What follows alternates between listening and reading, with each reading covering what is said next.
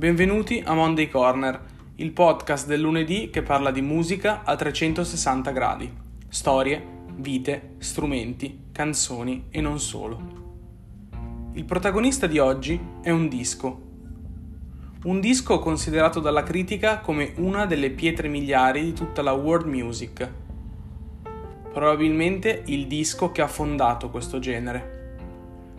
Un disco definito da David Byrne dei Talking Heads uno dei dieci album più importanti della scena musicale internazionale degli anni Ottanta. Un disco che è alla posizione numero quattro della classifica dei cento dischi italiani più belli di sempre, secondo Rolling Stone Italia. Il protagonista di oggi è Creuza de Mä. Creuza de Mä è l'undicesimo disco di inediti di Fabrizio De André. Pubblicato nel millenovecentottantaquattro, scritto e prodotto da Fabrizio e Mauro Pagani, contiene sette tracce, dura trentatré minuti e ventinove secondi ed è disco d'oro e targa Tenco. Con tre canzoni sul lato A e quattro sul lato B, Creuza de Mä rappresenta una rivoluzione nel panorama musicale degli anni Ottanta e nella storia musicale mondiale. Ma cosa vuol dire Creuza de Mä? Il titolo dell'album e della canzone principale fa riferimento alla Creuza o Crosa, termine che in genovese indica una stradina collinare in pendenza, delimitata da mura, che porta in piccoli borghi sia marinareschi che dell'immediato entroterra. La Creuza de Mä è la metafora di un fenomeno meteorologico del mare. Il mare è calmo, arrivano dei vortici di vento e assume striature contorte, argentate o scure, simili a fantastiche strade da percorrere. Realizzare un disco di musica d'autore destinato al mercato internazionale interamente in genovese è stata la scommessa vinta da Fabrizio De André. All'epoca, nonostante Brian Eno e lo stesso David Byrne sperimentassero con la musica etnica, non vi era mai stato un album di un artista di tiratura medio-alta cantato in una lingua locale.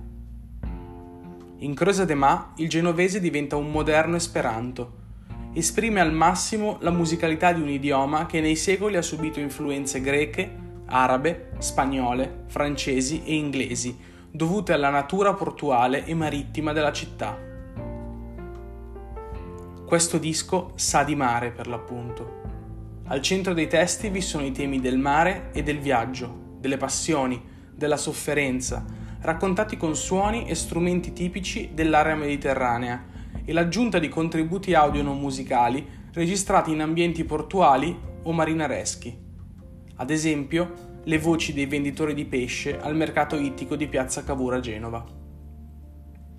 Sinan Kapudan Pasha, Apittima, Adumenega, Dameriva e tutte le altre tracce dell'album sono un concentrato di poetica genovese che si eleva a poetica senza luogo e senza tempo. Sonorità etniche, ritmi e strumenti mai sentiti prima, una narrazione quasi verista fanno di Creuza de Mä molto di più di un disco in genovese che non avrebbero capito nemmeno a Genova, secondo il parere dei discografici del tempo.